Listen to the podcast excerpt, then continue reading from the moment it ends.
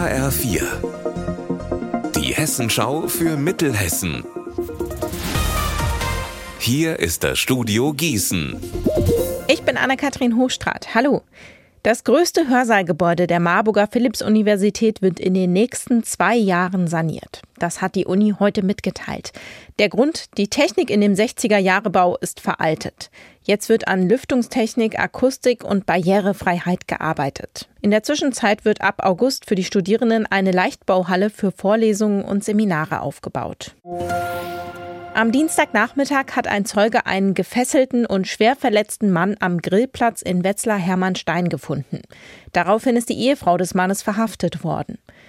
HR4-Reporter Benjamin Müller, was ist denn bisher bekannt? Also gegen Viertel nach vier hatte der Zeuge Hilferufer am Grillplatz gehört. Als er da näher gekommen ist, lag da ein 58-Jähriger aus Asla, gefesselt mit einer Stichwunde am Hals und er ist wohl auch stranguliert worden.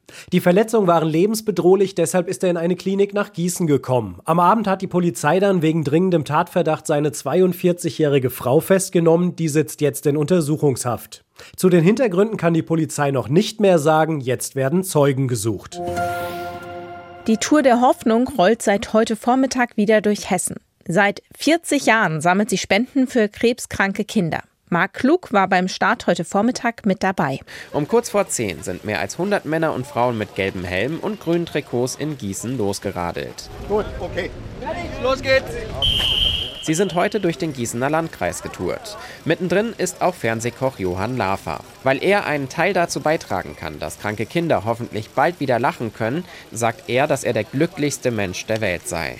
Morgen geht es im Westerwald weiter. Die Spendensammler fahren über Limburg bis zum Hessischen Landtag in Wiesbaden. Wie auch heute gilt, für den guten Zweck nimmt man Dauerregen und Muskelkater gerne in Kauf. Unser Wetter in Mittelhessen. Dieser Donnerstag ist verregnet. Das bleibt auch bis in die Nacht so. Dabei ist es recht frisch bei 18 Grad in Gladenbach und 18 Grad in Polheim. Der Tag morgen startet wieder mit Regen, der zieht dann allerdings ab. Ab dem Mittag zeigt sich auch mal die Sonne und es wird wieder wärmer, allerdings kann es auch Gewitter geben. Ihr Wetter und alles, was bei Ihnen passiert, zuverlässig in der Hessenschau für Ihre Region und auf hessenschau.de.